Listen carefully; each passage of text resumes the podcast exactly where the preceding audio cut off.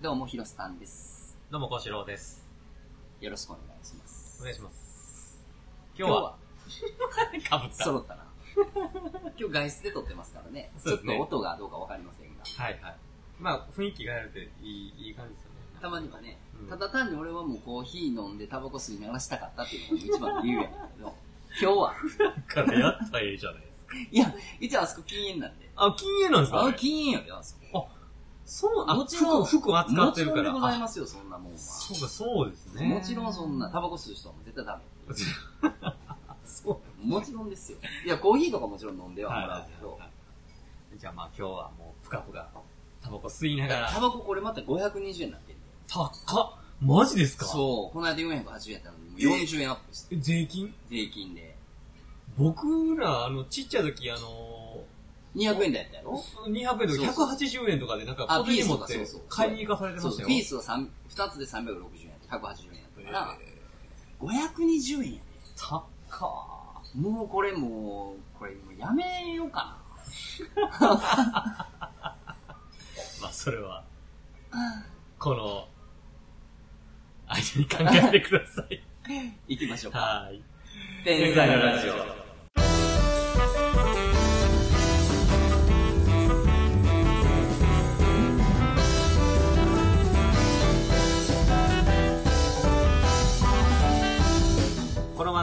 ファッションクリエイター、照井宏とアーティスト、石本幸四郎がお送りする、あなたの中の天才が目覚める、天才エンタイ、エンタ、天才エンタメラジオです。天才メイ天才略して天才いや、違うやん。もうこれ以上略さんそういうことに略して天出し言うてるこの天才メだ。いいじゃないですか。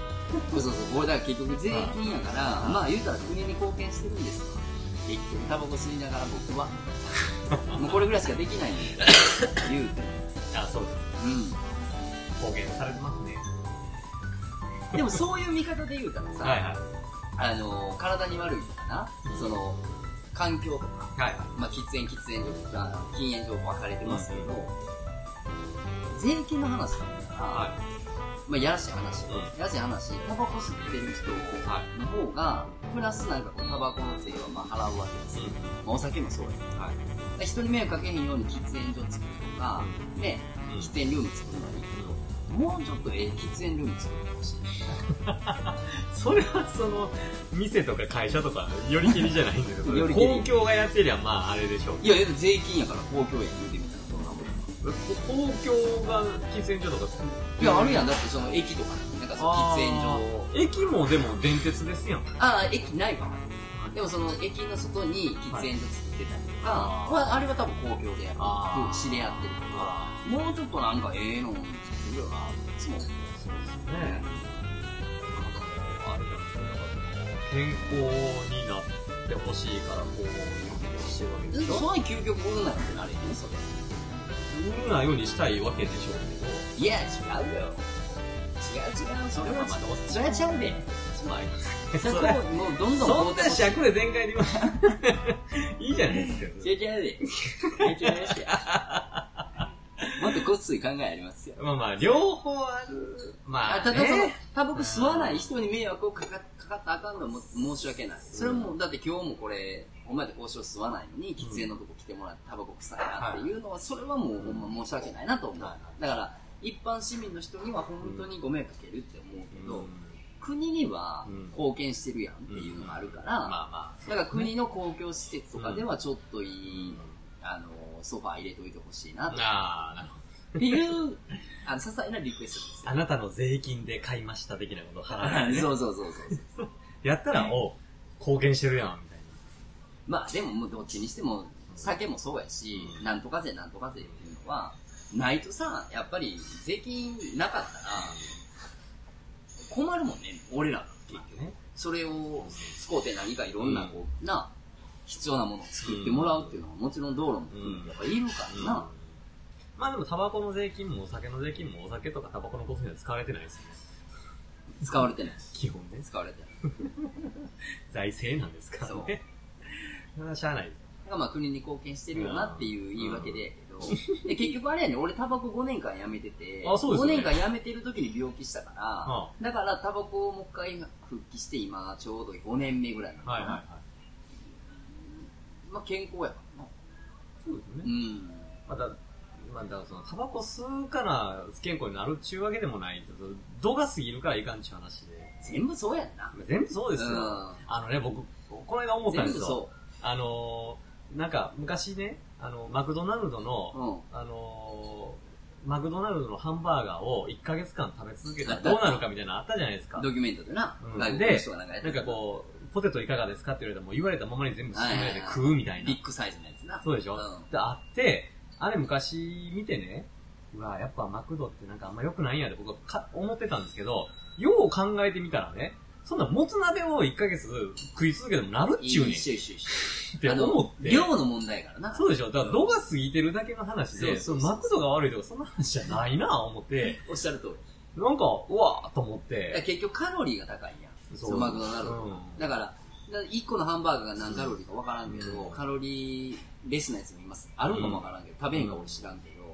そうカロリーさ、うんあれ男性がだいたい1日2000とか2500とか言うんかな、うんカロリー。うんそれね5000とかさ、うん7000毎回ずっと食ってたら、そう、おかしなるやろ。マクドの問題ちゃうというか、その、もうなんかもう言うたら、もうビデオ撮ったやつの問題ですわ。そうやな。で、この間気づいたんですよ。あれでもめっちゃ人気あったもん。めっちゃ人気で、ね、叩かれてましたけど、でも結局あれでどうなんやろ？マクドナルド人気って減ったんかな？おそ俺そこまで知らんけど。どうなんでしょう？まあ、言い悪い拍車をかけましたけどね、多分ね。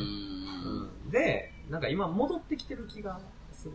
あーまあまあわかんないです。うん僕の周りでの話で、うんだからあれを見てた頃っていうのは僕も、あ、マクドやめとこう思って食べなかったんですけど、最近僕やっぱね、僕ビッグマック大好きなんですよ。い。や、で、でもさ、結局さ、うん。大城とか、まあ、それこそ、あなたの奥さんもそうだけど、あの、まあ、ビーガンまではいかないし、うんその、言うたら、あの、ベジタリアンまではいかないけど、体に健康なこととか、うん。いろいろこう食のこととか、うん。いいろいろやってたやん。か、何年もかけていろいろはい勉強したり、いろいろ自分で体感したりとかしてう、ん。で、インスタントラーメン食べる人ってさ、うんでそういうこと全然知らずに、もうなんか好きなもんだけ食ったらええやんってずーっと食うに来てる人とはさ、やっぱ生活習慣がちゃうと思うねんな、俺。食生活は一緒かもしれへんけど、うん。その生活を全般する習慣として、うん。あの、言うたら我慢することとか、自分をこう良くすることっていうことが、ストレスを感じて、そのストレスが一番のその体に対しての原因やっていう部分も、うん。でも、いろんなことやって、じゃあバカバカな、うん。ビッグマック食うのかとか、うん。バカバカ例えばインスタントラーメン食べるのかって食べへんやん。食べだからえ、それ食べたいなっていう、そうそうそうそう、うん。思う時にちゃんと食べるけど、基本ベースはできてはる人とさ、うん。全くそんなことを知らずに、ほんなら我慢せんかったらええねやろって、好きなもんだけ食っとったらええねや、うん。みたいな。それは病気しますよ。それも病気しますよ。だからその、まあ、結局、結局ね、心の話とかになってくるんですよ、そうなってきたら。うん。その満たされない自分があるから食で埋めてたりとかしたから、例えば僕で言うとね、6、7年前で言うと、今より10キロも太ってて、はいはいはい。ね、顔丸々、ななんやったらもう顔も違うぐらいうんうんうん。になってたけど、結局自分の声が聞けるようになったら、ビッグマック食べた時は食べたらいいし、ね、あの、野菜がいいと思うんやったら、野菜が食べたいと思ったら野菜を取るただそれだけの話で、そうそうそうそう。なんかその極端にあれがいいとか悪いとかやって、なんかあの、縛ってストレスを感じることが一番そう。の不健康につながるんやなっていうのが。だって、結局だからあの、願望や欲望があったとして、例えば食べたいっていう欲望とさ、その、美しくありたいっていう欲望があったとして、うん。交渉の6年前のな、写真と今やったら圧倒的に男前やって今言われるわけやんうん。か。で、男前でありたいっていう欲がある。で、で、食べたらイコールブサイクなるじゃないけど、まあ言うたらそれで体重として跳ね返ってくるっていうこと、うん。自分の中で選択したときに、いや、僕は男前になるっていう欲望の方を生かそうと思うんやったら、節制もするやんか。うん。で、ウォーキングしたり、うん。運動もするやん。だから、何を自分が一番望んでんねやっていうことをちゃんと分かった上で、ね。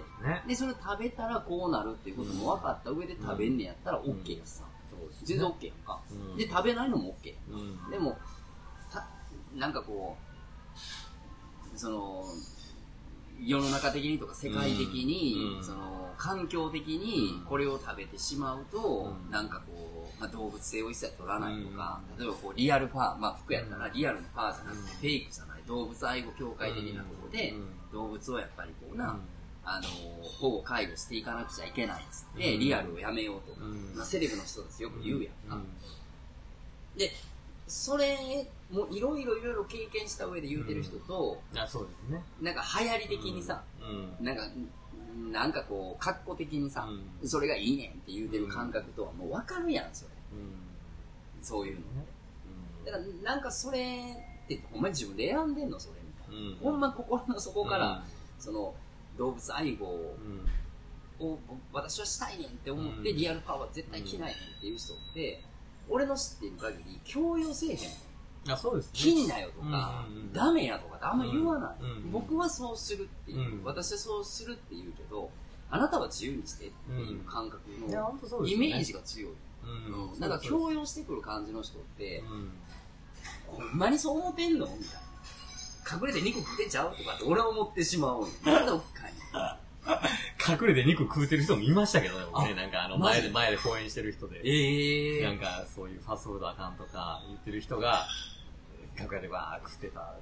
もう見たことあったりとかしたから。めるそれ。いや、だから、もう、だからもう、それだけね、抑え、抑えて、だから自分の本心と違うことをやってたら、もうおかしいますよね。辛いよな、でもそう。それをなんか、例えば、それである程度名前が出る、もしくは職業にしてしまってるとか、影響力があるってなっちゃうと、あの、後戻りできへんとか、その自分の弱みを見せることがさ、ちょっと、なんか、臆病になってしまうというか、それしんどいなしんどいです。なんかもう正しさを作らないというか、自分はこう、こうしたいっていうのを選ぶだけで、そうやな。なんか、お前もこうあるべきやとかやり始めるとおかしいし、自分もこうあるべきやってなんかなってしまうと、もうおかしなことになりますね。こうなりたいとこうあるべきや。違うもんな。違いますか、ね、ニュアンスが似てるけど、ちょっと違うもんな。だからやっぱその、結局食べ物も感謝で食べれたら一番いいなと思って。はいはいはいはい。マクドナルドにしろ何にしろそうだし、なんかあの、結局不安とかで選ぶと、うん、結局そこの不安にエネルギー注いでしまうから、なんかね、あの、マクドナルド食べると不健康になるって思って食べるのと、うわ、メス3万ありがとうってくるのとでは、成分は一緒かもしれないけど、いや、違う違う。ね、体に入ってからのなんか作用がちゃうという。なんかその感謝のさ、話で思い出したけど、俺アメリカ5年おったやんか。で、アメリカ5年おった時に、基本的に俺ファーストフードってやっぱり苦手は苦手やん。もともとが。ね、たまにはもちろん食べるしさ。だけど、その、しょっちゅう食べたい願望はそんなないわけよ。だから家で作ることとか、あの、多かったけど、まあ行くやん、それでもまあ、お客さんとかおって一緒にパッて行くときに、で、これちょっと、ベタな話をするんだけど、日本人でよかったなというかさ、まあ俺の環境が良かったのもわかるんけど、っていう話やんだけど、まあ海外行ってファーストフード行くやんか、いろいろあんねんね、種類は。マクドナルドっていっぱいいろいろあんねんけど、で行った時に、俺らの習慣で言うとさ、ご飯食べる時って、いただきますってこう、手を合わすっていう習慣って、まあ、こうしてもそうやし、俺らもあるやん。まあ、もうお母ちゃんお父さんに教えられたっていう感覚もあるんだけど、まあ、これも条件反射で、いただきますっていう感覚な。で、これってまあ感謝の表れや。今からいただきますよ。これ、ほとんどやっぱり、まあまあちょっと宗教的な話になっちゃうんだけど、クリスチャンとかさ、圧倒的に厳格な人は、十字切って、お祈りして、ご飯の食べる前に何かっていう、映画でも見たことあると思うんだけど、ファーストフード来る人たちって、まあ、見たことないと思う。な。日本ではないし、俺海外でもまあないのよ。十字切ってそれやるみたいな。そんな人は鼻からご飯食べへんから、ファーストフード。でも、大概まあお客さんは、まあ日本から来るやんか。で、俺らも行ったとして、まあ俺らぐらいね、もうハンバーガーでもそうやし、ピザでもタコスでもいいけど、いただきますってやってるの。って。これって俺すげえ習慣やなって、その時に思うんねんけど、言うたら、もう、ワンコインで食べれるレベルぐらいやから、俺らもそこに行ってるぐらいから、セレブではないやん。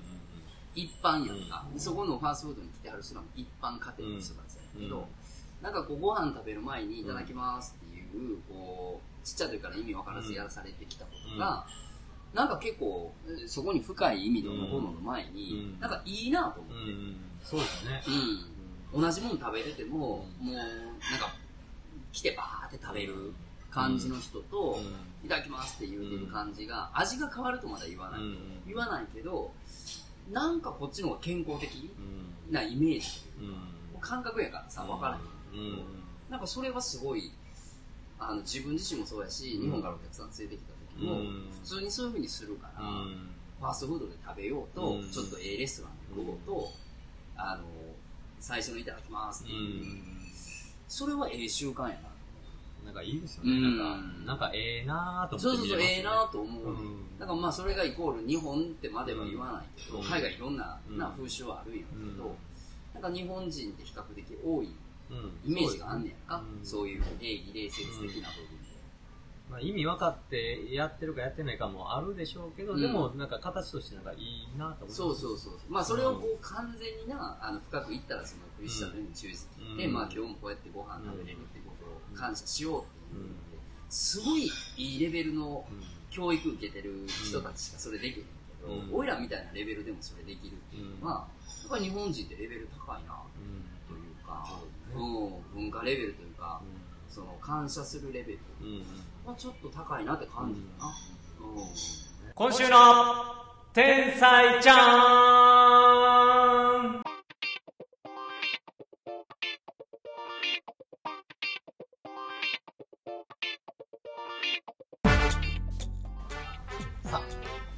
今日は、まあ、全く笑いのあの字もない状態でずっと今日進んでるけど。え？まあ、いつもないじゃないですか。あいや、いつももう爆笑爆笑でも。そんな回ありましたっけ？まあ聞いてないですけど、なんか、爆笑爆笑でも。どうしようかな、思って。2、3回ぐらい前になんかもう俺はボケるで、言うて、言うてたのになんかもう僕はじゃあ突っ込みますよ、言うてんのになんかもうその場面がなんかないままなんか3回ぐらい全然ボケていくよ、そんなもん。本当ですか？あの、ちなみにあの、嘘僕、あの視野狭いから見える範囲内でボケてください。ああ、そんな別に、ラジオ、ラジオやねんから、その目に見えへんボケだあ、本当ですいや、今日はもうあの、軽めに行きます。ミーハーな。か。見え範囲からあのー、えっと、レディー・ガガの話をしたいな。おー、したいなと思っててんけど、う思った理由は2つあって、はで一つは、あの、この間、安室奈美恵ちゃんが引退した、はいはい。引退したと、で、安室奈美恵ちゃんってすげえなと俺ははい天才やなってすごい思ってて、で、そんな深くは知らんねんけど、あの、生き生き方というか、かっこいい。うん、かっこいい。うん。あ、思う？思いますよ。すごいなんかこう、かっこいいなこの人。いろんなこう、ことを乗り越えて。うん。で、それとちょっと俺の中では、別にレディー・ガガが被るってわけじゃないんだけど、うん今あの人もちょうど休養中、うん。レディー・ガガ。はいはい。で、この間まあ映画が今年の、えー、日本の公開が12月アメリカ10月からやってるんだけへーど、アリーっていう、あの、まあ、レディー・ガガが主人公で、はいまあ、売れないミュージシャンの女の子が売れていくっていうサクセスストーリーの話で、これ昔もなんか、まあ3回ぐらい多分リメイクされてるんだけど、へまあそれで今回レディー・ガガがまあ主役でやって、結構評判がいい。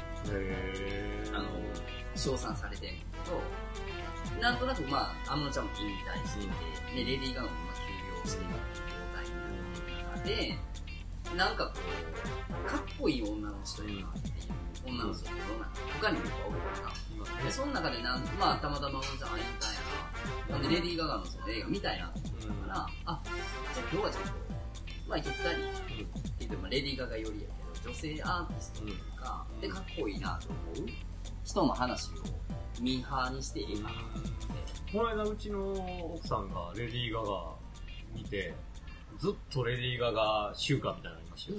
ずっとかかって。で、なんかレディー・ガガのこと知らなかったけど、なんか、聞いてみたら、この人めっちゃ歌うまいんやって感動してめちゃて、めちゃうまいねんっ。めってちゃめちゃうまいさ。すが元ミュージシャうん、めちゃめちゃうまい。めちゃめちゃうまいずっと聞いてましン。で、た。うんあの、もう一個の理由な、そのレディー・ガガの話しようと思う理由は、あの、うちのちびちゃんな、はい。もう、なんせ生まれた時から、なんかたまたまやねんけど、はいまあもうこの年やからさ、あ、この年代やから、うんあの、結構携帯のさ、はい動画とか音楽とかを聞かす、あの、うん聞かしてってやってることが多かったんやけど、うんなんか知らんけど、俺がレディー・ガガ好きやからっていうのもあんねんけど、あのー、まあ一番最初にパッて有名なポーカーフェイスっていうのがあのねタッタッタッタッタッタッタッタって始まるやつなんでんだけど、うん、これをやると泣き止む泣き止んでたわけ、ちっちゃいから。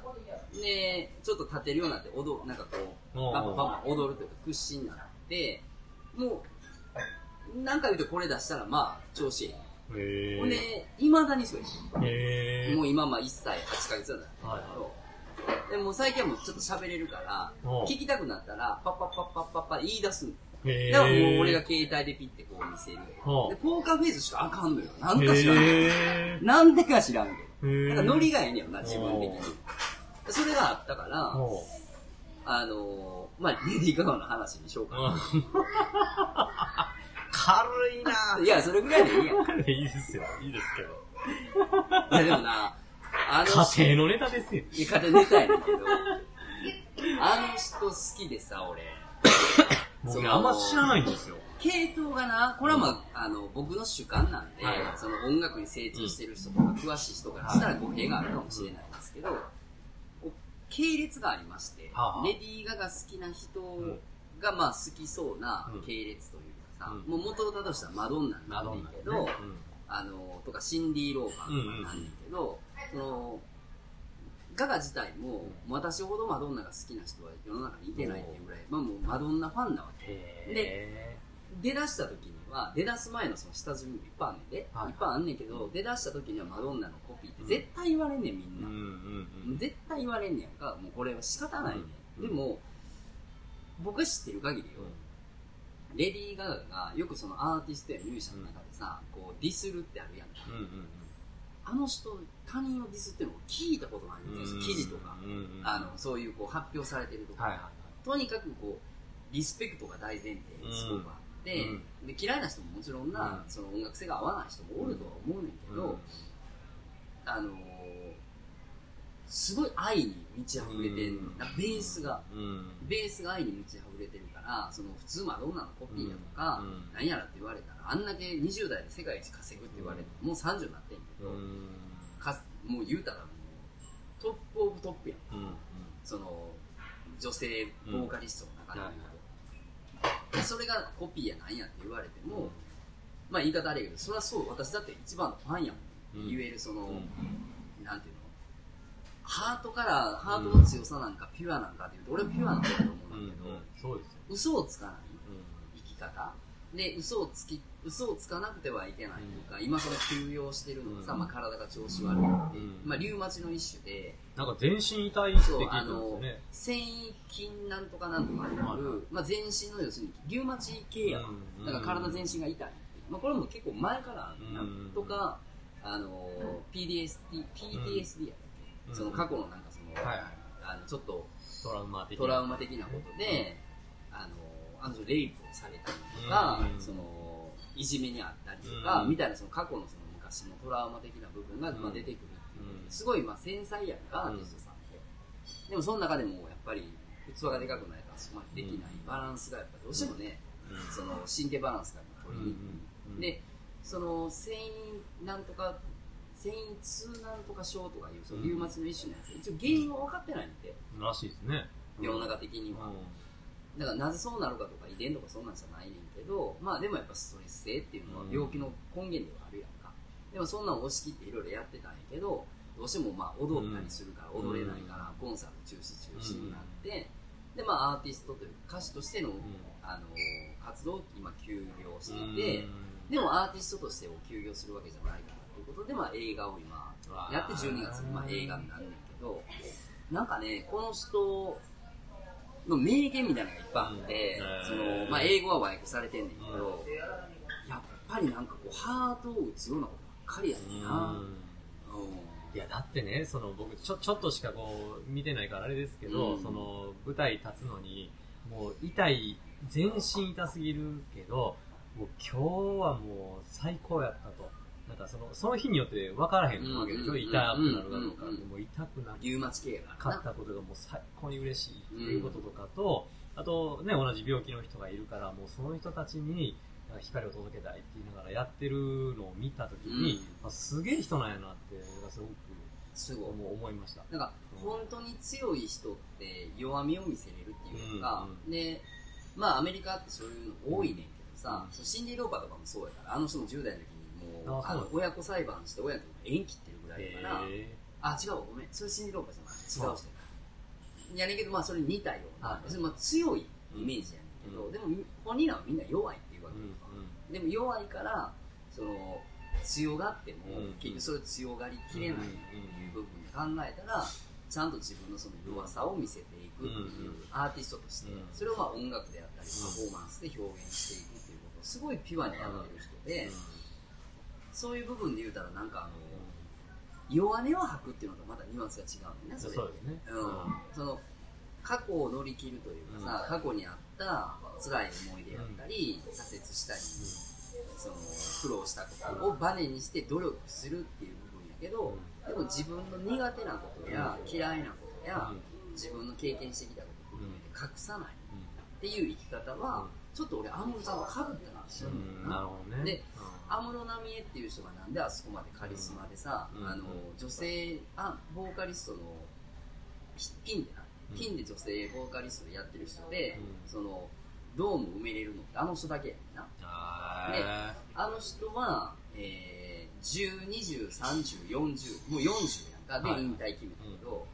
でもう全てにおいて10代のカリスマであり20代のカリスマであり、うん。うん。30のカリスマであって、40で引退やねん。けど、まあ最終40代でもカリスマで引退できてんねんけど、でもすごい挫折はいっぱいあるわけやな、あの人。そうね。あの知ってると思うけどお母さんが、うんうん。あの殺害されたりとか、うんあれ義理の弟さんにやから、ね、親族なんだけど、え。あれがちょうどその離婚するに3年前やからあー。20前半の時ぐらいど二十歳ぐらいで子供産んでると思うから、でそこはもう絶頂に売れてるやんか、うん。でもその1週間後にはもう「へいへいへい」で笑ってテレビ出てるから。な、その2年後にあのえー離婚してで離婚したと同時にその安室奈美恵のプロデュースの小室さんからもうあの人離れてんねんな、はいまあ小室ブームっていうのが一旦落ち着いたっていうのもあるんだけど、まあ、言うたら今までプロデュースずっとされてきたけど、うん。自分の中ではアイドルではな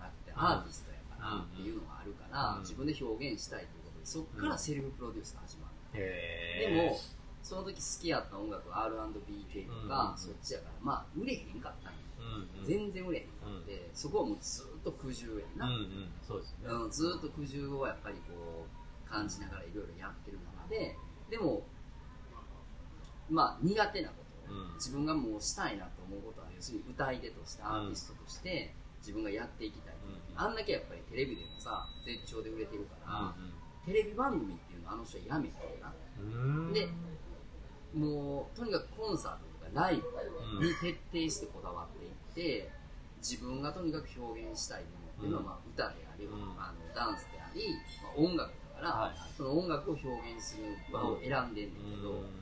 やっぱあの当時テレビに出ないと CD 売れへん、実際。ね。だから売れへんやうん。やっぱずっとなあんだけ売れた人がうん。一気に売れへんようになるのまあ、小室プロデュースがなくなったからやとか言われるけど、でもやっぱそこも自分で覚悟して選んで、で、とにかくライブにこだわってっていうところをずっとやってきて、それこそ30代ぐらい、20代後半ぐらいからと思うねんけど、もう一回こう帰り咲いた。要するにもう、小室ちゃん、あ、小室ちゃん。やで、安室ちゃん。安室ちゃんのライブ、とこで噛んで。うん安室ちゃんのライブは、はもう、アスリートやねんな。要はもう、MC がないやろ。まず喋らないから。そうなんです20曲ぐらいです歌いっぱなしやろ。かへえ。自分喋るのも苦手やし、はテレビとか出てこう、な、まあ、ダウンタウンとかで絡んでる時とかをこうヘルプされるけど、うん一人でってなったら、こうしようも言うように一人喋り。難しい。難しいですね。だからその笑ってもらうっていうことは自分の中ではできないし、うん自分ができることは歌うことだけ、う踊ることです見せることだけやから、はい MC がないのよ。へえ。知らなかっずーっと歌って。で、衣装チェンジとかも1、2回ぐらいしかせえへん。たへその一つの。とにかくずっと動き回って、歌いまくって、走り回って、でその舞台の演出も全部自分でプロデュースを全部、あの、せ設定、設営から入って、こうでああでってやるから、もう、プロ中のプロやな。あーライブに関して。だからもう、安室ちゃんに会いたければ、安室ちゃんの歌を聴きたければ、パフォーマンスを見たければ、ライブでしか見れない。なるほど。ってことはもう全国のライブ会場はもう埋まるわな。うんでも、その生き方がさ、あの、そのガガのさっきの話、うんうん自分の弱さをちゃんと、あの、自分で分かった上で、うんうん公表した上で、うんで、自分ができるこはとを精一杯やってる姿が、だから同性に支持が圧倒的に多い。ガガもそうだし、天野ちゃんも。ん要するに女性アーティスト的なアイドル的な売り方ではなくて、もうアーティストとしてうん、人として、人間としての生き方として、要するに称賛されるというか、ファンが多い。はい。そういう人たちってやっぱカリスマやからそうですよね。だからなんか、その人が一旦引退したりとか、一旦今休業してるっていうところのタイミングが今ほぼ一緒のところがさ、なんとなくこう、感慨深いなというか、まあ一番の理由はまあちびちゃんがポーカーフェイス踊ってるからっていうのもあんねんけど、まあでもなんかね、あの1歳8ヶ月ぐらいから、うん。まあ3ヶ月ぐらい、うん4ヶ月ぐらいから聞いてんねんけど、その子から、俺45や。うんうん。ここまで魅了できる音楽すごくない？いや、すごいですね。すごいなと思って。で、まあ、ガガさんの話で言うたら、まあ、あの人お嬢さんに育ってるから、へ結構お嬢や。わりかし裕福なとお嬢やってたから、もうバリバリ習い事してるわけよ。へピアノやダンスや何や。おで、もともと女優さんになりたかったんで、へ歌手じゃなくて、おーまあパフォーマーっていうことには変わりないんだけど、うん。でもなんか、まあ、もっともっと幼い時に、その女優は無理なんやって思ったのかわからないけど、まあ音楽の方の道に行くんだけど、でも、まあまあ、その、それを続けていくためにストリッうん。プ劇場とかでバイトしたりとか、うん。まあそのナイトバーとかでやったりとか、まあいろいろ苦労して、まあ売れていくまではさ、レディー・ガガが、ガガとしてその、ファーストアルバムでバーンって全世、全米でとか、世界に行くまでは、結構いろいろめっちゃはちゃめちゃやってんのよ。は要するに目立つために。なるほど。マドンナの初期みたいなもんよ。はいはいはい。もうそういう世界や。あだからまあ女を売りにせなあかんことがあったりとか、うんまあそういう時のトラウマがいっぱいあるんだけど、それをバネにしてやっぱりこうな自分を頑張っていこうって表現していこうと思って努力して、うん。あの、まあ有名になって、うん。世界的に有名になって、で26か7ぐらいの時にまでもやったらもう全盛やんか、その時ぐらいでもその一緒にやってきた何年もやってきたクルーの人たちにみんな裏切られたりもして、うん。要するにもうレディー・ガガがお金になるから、お金にまつわる人たちがババほど出てくるその人がみんなまあ言ったらライブがあかんとかうん。まあ、ん。ピークからどんどんこうなるやん CD が売れるんで、体の調子もあるし、ですごい信頼してた人に裏切られたりとか、うん。もういっぱい出会いも悲しみも挫折も苦しみもうん経験した上で、うん今のあの人がまだ30でさそのぐらいの経験をしてる世界のうんガガさんがさなんであんなに優しく見えんねや。うん。その子なんかこう調子乗ってるでもないしさ、うん。奇抜なファッションをしようが何しようが、うん。なんかこうすごい親日家やん。か、で日本に来てこう着物プレゼントされたらもう涙流すような、もうあのピュアさうんがやっぱなんか、で、あの歌唱力と音楽性っていう、その、超基本中な基本のプロ級のプロ級なさ、レベルの部分とっていうその、なんか魅力の幅がな、で、今回の演演技もすごい評判やねんか。みんな12月にその、あ、本人出てるってことですか？本人が主役や。ああ、なるほど。本人が主役であの今回出てんねんけど、大体そのアーティストがさ、うん。あの映画に出たらみんな国評やねん。マドンナもそうやねん。うん。エビ、なんか、エビターかな、うん。なんかその国評やねんけど、めちゃくちゃ称賛されてる。へされると思うわ。なんか、すっぴんで出てんねんけど、あーうんの人あの今回映画。うん。すっごい、あ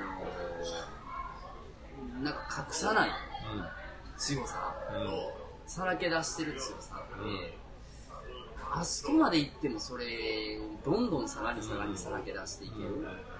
なんかあの強さが全て魅力に変わってくるから、で、抜群に音楽も歌もうまいし、ピアノもめっちゃうまいから。弾き語りとか聞いたら泣いてまうで。あ、そうなんですかあの本当全然知らなくて。、ほんまにうまい。うまい。もう俺が、俺らみたいなど素人がうまい言われても嬉しいんやろうけど、俺らみたいなおっさんでもほんまに響く。へだから、なんか、そういうかっこいい女性って、いいなと思って。え。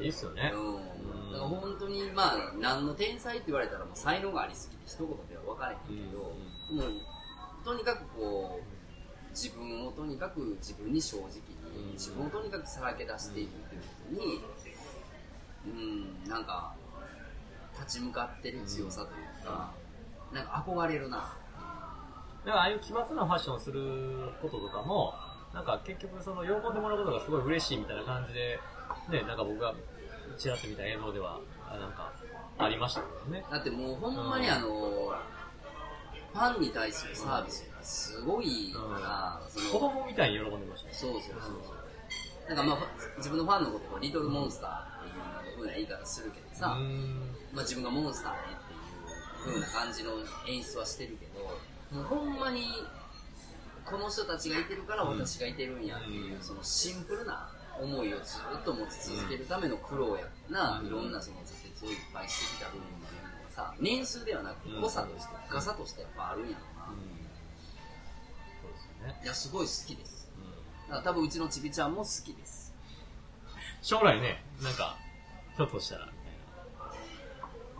いやもうだから、なんかな、この間全然話変わるけど、たいな。はいはあのー、学校へ行こうってあったやん、あーもう大好きです V6 がやってるやつあったやんか。あれのなんか特番なのか何か分からへんけど、俺 YouTube でそれ見てんけい。ど、レディー・ガガに会いに行こうっていう企画があってで、高校生の男の子やったと思うんだけど、ちょっと、でっかくて、ぽっちゃりしてて、でも相変わる子やねん。ねガガが大好きで、つって。で、森田剛さんと一緒に、まあ、ガガに会いに行って会えんねんけど、その時の映像 YouTube でやってるもうな愛に満ち溢れてんねん、ガガが。もう、で、自分はシャイで勇気がないって言うけど、もう、17歳でここまで来て、うん。ガガに私に会いに来るっていう勇気をもうあなたは持ってるし、あなたを本当に愛してるよって言って、すごいハグして抱きつくもうその映像を見見てほしいねんけど、なんてピュアなんやろ。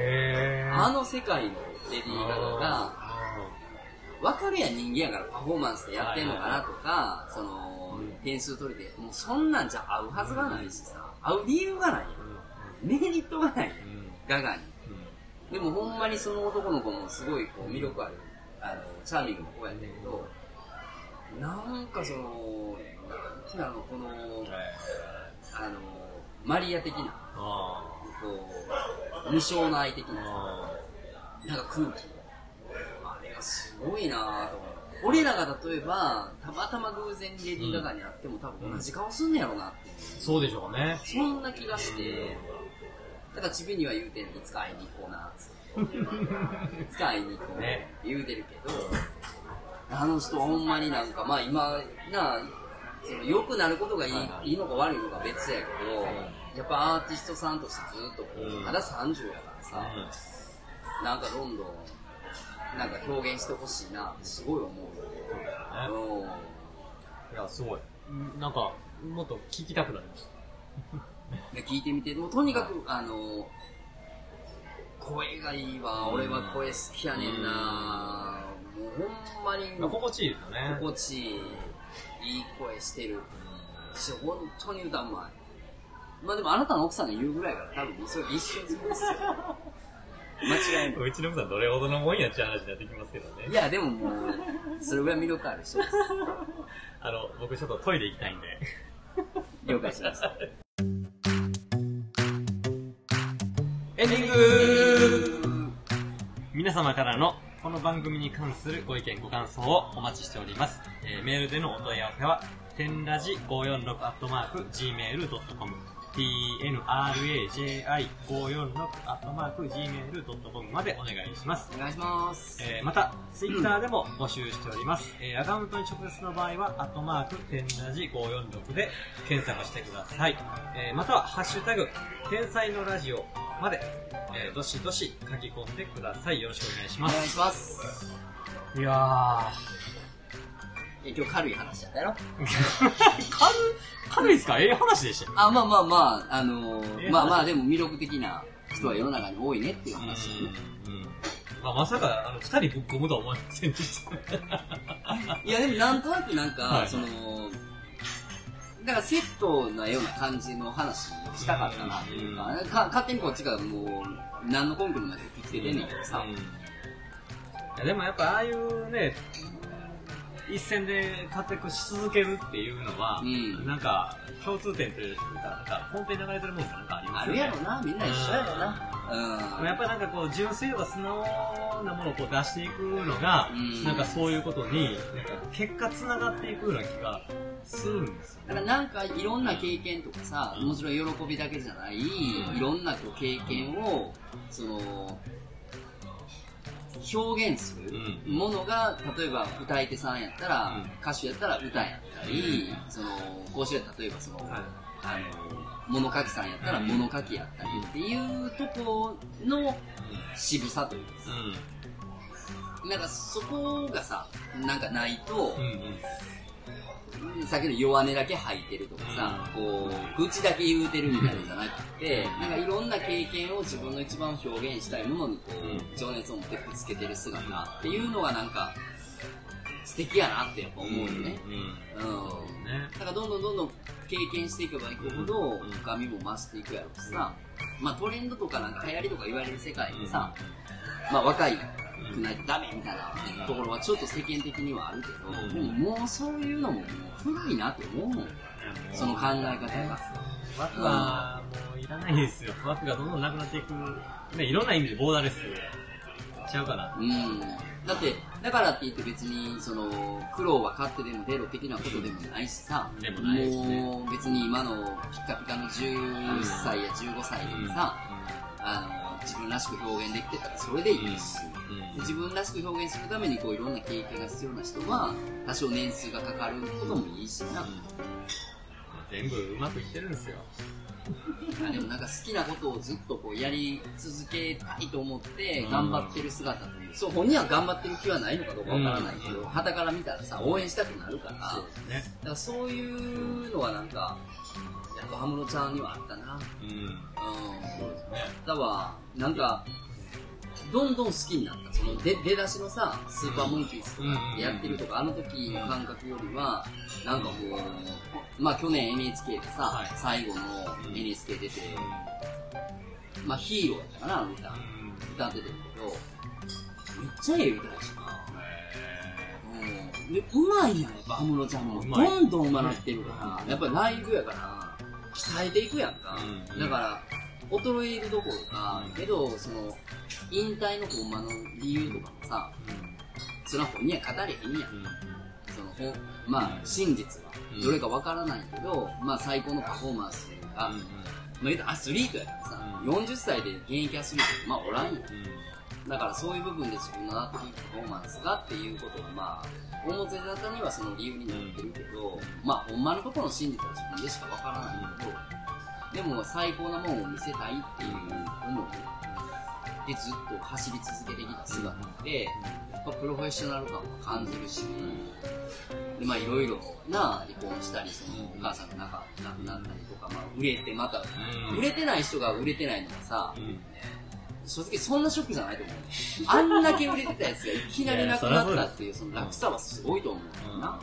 でもそれでも自分のしたい道を選んで、覚悟の上で選んでいったっていうところが多分カリスマにしたんやろなっていうか、俺やん女性アーティストでもまあ、なあ、誰やとは言わんけど、なんか、フェイクっぽいというか、なんかこう、嘘っぽいのも、もう俺へんの出たやん、どんどん。そうですね。でもあの人はやっぱ最後の最後まで、で最後沖縄でな、コンサートして。っていう、なんか全てがスマートに見見せるところがかっこいいな、そうじゃないんやろうけどな、泥臭いとこもあるんや結局、あの、本物しか残んない。違うんですかねなんかそうやな。うん本当の気持ちとか、本当の自分とか、っていうのを表現し続ける人が残るし、せやな。なんか表に立っていくだろうし、うん。そういうことで、嘘ついて飽きませんよ。いや、ほんま、もう、そう、それは、ねあのー、まあ嘘つくけど、俺は。笑える嘘はな。笑える嘘。うん。でも自分のしたいことに関してはやっぱ嘘をつかざる得ないって納得させようとするとこもあるやん。あります。の、仕事とかお金とかを絡むとさ、でもなんかそれ自体も、な、今日言ってた話、まあその、ラジオの前に話した話じゃないけど、それ自体も逆にもう、古い考えというか必要ない時代に来てくれてるのにもかかわらずさ、そうじゃないとうまくいけへんって思い込んでる人がどっかにおったりもするやんか。じゃあ一回なんかもうドストレートに、もう、ど正直にやってみたのかよっていう方もうまくいく可能性もあるよ。で嘘つきまくっててうまくいってる人は、これからも嘘つきまくるんかもしれないけど、いや、なんかそれ、通用しまあないと思いますよ。だからつきたくないなと思っててうん、でもなんかつかなあかんのかなって思ってる人がおったら、逆につかへんでもやってみるたら、案外いいかもよみたいうん勇気いることでしょうけどなね。勇気がいると思う。いるけど、今の現状になんかこう、満足してないことがあるのであればさ、まあ方法を変えるっていう軽いノリで、なんか、右手であかんかったから今度左手でやってみようかぐらいのノリで、やってみてもいいんじゃないかな。な、なんかまあ物事を、なんか、本当軽くやった方がいいなと思います。うんなんか思ったよりも、なんかいろいろしんどいし、結局うまくいかなかったんですよ。そうそうそうそう。なんか、軽い気持ちでやって、あかんかったら、あ、ダメやったっていう、この次のね、選択を軽やかにするっていうのがすごい大事だなと思います。だから、交渉が言うよりそれをするには、そら年数が経ったり経験が増えたら勇気は必要やって思い込んでるけど、でもそれさえも思い込みで、ね。やってみたら案外そうでもないよみたいな。やらなくていい、結局は言い訳になる。うんを自分でしてるっていううんだけかもしれない。だって散髪行ってさ、その学生の時に、うわ、この髪型どうしようっつって、かっこ悪い言うて、どうしようって悩んで、で、一回学校行ったら、もう昼休みだったら普通になってるもん。そうです。そんなもんですもうそんなもんやもん。軽やかに行きましょう。ありがとうございました。はい、ありがとうございました。